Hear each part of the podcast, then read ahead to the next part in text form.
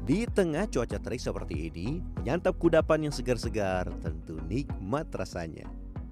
Dan rumput laut menjadi salah satu bahan yang banyak diolah menjadi beragam sajian segar.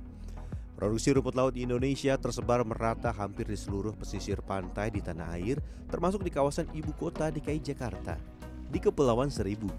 Selain dikenal sebagai salah satu destinasi wisata di ibu kota, Kepulauan Seribu juga menjadi salah satu tempat rumput laut tumbuh dengan subur loh.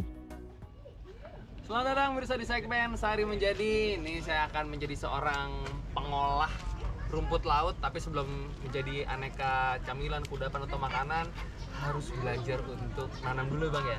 Ini bikin bibit ya? bibit ya. Bikin bibitnya. Dan bibitnya ini adalah rumput laut yang sebetulnya sudah siap panen, tapi akan kita potong kecil-kecil lagi. Kalau pohon di Barta disetek ya bu ya? Iya. Diseteknya lah istilahnya. Berarti segini cukup bang? Segini? Iya. Dalam setahun, kurang lebih 150 ton rumput laut dihasilkan oleh para pembudidaya rumput laut di Kepulauan Seribu. Dan untuk mendapatkan rumput laut yang siap panen, tentu kita harus memiliki bibit yang berkualitas. Kalau yang sudah berlumut seperti ini, wah, jangan dipakai untuk bibit ya. Walaupun tidak bisa dijadikan bibit, tapi masih bisa kok diolah untuk produk konsumsi.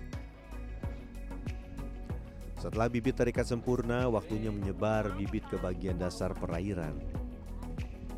Nenek moyangku seorang Cikiwir. Pilih tempat di mana arus bawah laut tidak terlalu kuat agar bibit tidak terlepas dari bagian tali penyambung. Ada beragam jenis metode penanaman rumput laut yang bisa dilakukan. Namun di Kepulauan Seribu, metode tanam yang dipakai adalah metode dasar atau bottom method. Metode dasar adalah metode pembudidayaan rumput laut menggunakan benih yang diikat dan ditebar ke dasar perairan. Metode ini memungkinkan akses yang lebih mudah untuk pemeliharaan, pemantauan, dan pemanenan karena rumput laut berada di lokasi tanam yang tetap dan tidak terlalu jauh dari bibit pantai. Ya udah. Kena air asin. Eh, tahu makannya doang bikinnya susah.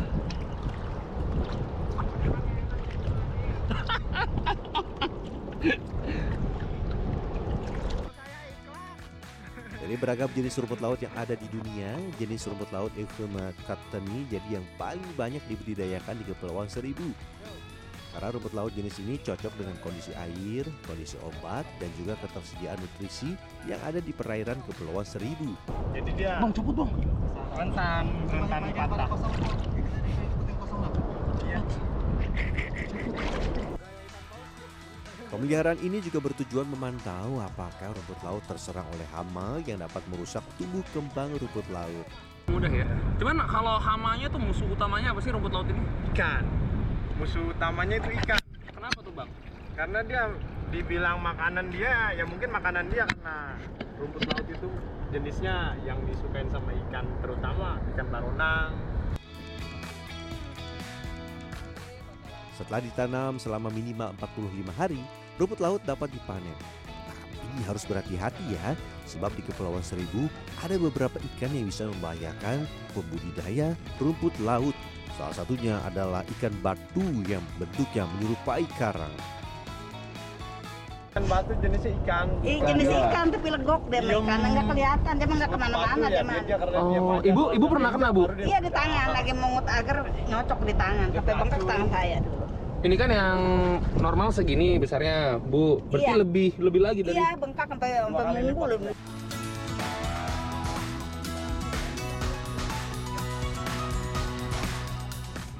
Dalam sekali panen, nelayan bisa mendapatkan 50 sampai 100 kg rumput laut.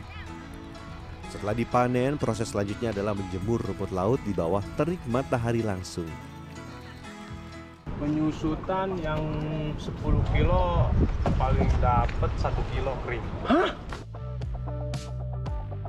Bila cuaca tengah terik seperti ini, proses penjemuran hanya memakan waktu selama tiga hari.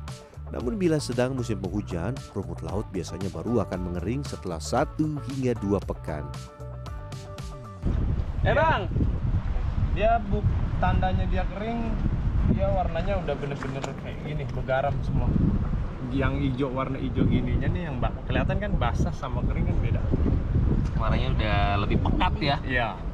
Lebih pekat. Terdapat dua jenis rumput laut yang dihasilkan dari tempat ini.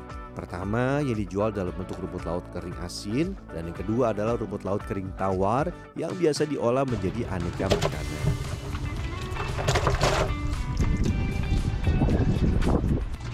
Ini masuk ke dalam proses memutihkan si rumput laut yang tadi kita kumpulkan sebagian. Karena harga jualnya yang berbeda ya Bang ya? Iya. Kalau rumput laut yang hijau atau yang asin itu paling mahal 15.000 per kilo yang Iya. kering. Iya. Kalau yang putih Kalau yang tawar putih gini direndam dia 50.000 per 1 kilo. satu kilo ya jauh banget ya sama satu alasannya adalah ya sumber airnya di sini air yang tawar ini juga butuh effort warga Dan seperti ini perbandingan rumput laut kering dan tawar kering yang siap dijual. Oh, harusnya. ini baunya tetap ada khas laut tapi nggak nggak banyak kayak Para pembudidaya rumput laut juga tidak jarang mengeluhkan harga rumput laut yang naik turun mengikuti permintaan pasar. tantangan yang paling berat di sini harganya yang tidak stabil untuk harga rumput laut eh, basah rumput laut kering juga terlalu murah banyak pasca panen yang harus kita eh, coba latih misalkan dari sini tangkwe dodol manisat ini makanan pokoknya ya yang jadi tapi bisa masker bisa puding bisa kopior banyak sebenarnya Ya, salah satu cara untuk menaikkan harga rumput laut di pasaran adalah dengan mengolahnya menjadi beragam kudapan. Dan yang tersohor di Kepulauan Seribu adalah tangkwe. Ada yang pernah mencicipinya? Begini nih cara buatnya. Tangkwe adalah manisan yang biasanya dibuat dari labu putih yang telah dikeringkan. Di Kepulauan Seribu, tangkwe dibuat dari komoditi yang tumbuh subur di tempat ini. Apalagi kalau bukan rumput laut. dimasak kan tapi kenapa harus dihalusin begini bu deh Ya biar halus sekali sih. Biar halus jadi di kodek-kodek ntar bisa cepet. diodek-odek itu diaduk maksudnya ya, Ya, oh mempercepat Pas. Setelah dihaluskan, rumput laut kemudian dimasak dengan api sedang. perbandingannya berapa sih bu deh misalkan saya pakai satu kilogram rumput laut gulanya Gulanya itu harus eh, 8 kilo kalau buat rumput laut ini. hah satu banding 8 Iya, kalau berarti ini- satu kilogram rumput laut yang basah ditambah 8 kilo Iya. Ini, ini aja sekilo nih. wow Paling seperempat itu sekilo. Berarti kalau mau nyemilin si tangkwenya ini harus juga pakai aturan, jangan sampai kebanyakan gula. Aduk terus hingga gula tercampur rata. Jangan lupa berikan pewarna makanan secukupnya untuk mempercantik tampilan. Setelah satu jam, rumput laut yang telah mengental akan dicetak ke dalam wadah. Ini sebenarnya buat selai bisa juga dicampur roti ya bu ya? Iya bisa, kayak selai. Ini kayak selai. Ya. Oh iya tuh teksturnya tuh, wah seperti selai stroberi. Selai strawberry. Setelah dicetak dan dipotong kotak-kotak, tangkwe rumput laut akan dijemur di bawah sinar terik matahari langsung selama dua hari. Wah, panjang juga ya prosesnya. Salah satu ciri tangkwe rumput laut sudah bisa dikonsumsi adalah bagian luar tangkwe sudah mengeras dan tidak lengket ketika dipegang. Kita mengeluarkan gula-gula nih, gulanya udah keluar.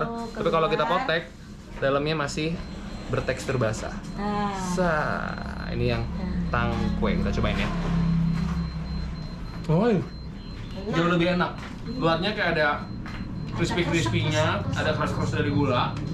Tapi bagian dalamnya itu lembut dan teksturnya tuh tidak terlalu berpasir seperti yang kalau masih basah. ini dicuci pakai air tawar. Kalau membuat tangkwe cukup memakan waktu, ada nih kudapan rumput laut yang tergolong mudah untuk dibuat. Ini dia manisan rumput laut. Rumput laut kering yang sudah direndam dengan air cucian beras kemudian dicuci bersih dan diberikan gula pasir dengan takaran satu banding tiga. Ini didiamkan sehari semalam. Ya, terus ditiriskan, dah baru dikasih Udah, ini udah dikasih pewarna ya. Oke. Ya, kasih gula.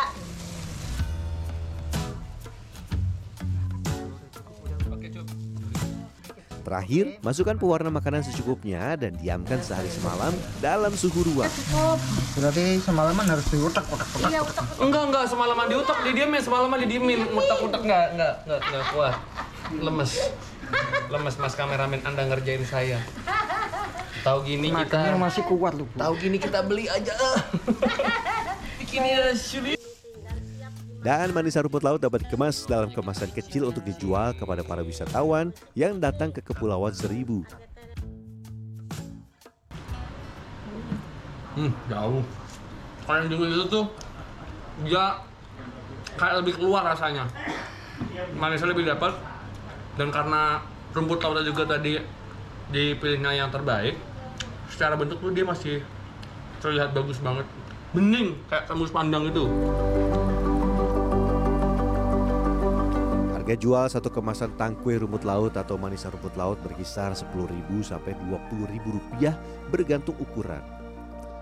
Untuk menjadi seorang pembudidaya rumput laut, kesabaran dan ketelatenan menjadi kewajiban sebab butuh waktu yang relatif panjang untuk membudidayakan rumput laut hingga mengolahnya menjadi produk siap konsumsi. Kalau yang tengah berlibur ke Kepulauan Seribu, bisa loh mencicipi aneka kudapan yang dibuat dari rumput laut atau ada yang tertarik untuk mencoba membudidayakannya, hati-hati ada ikan batu ya. Rian Fernando di Agung Yuljarto, Kepulauan Seribu, Jakarta.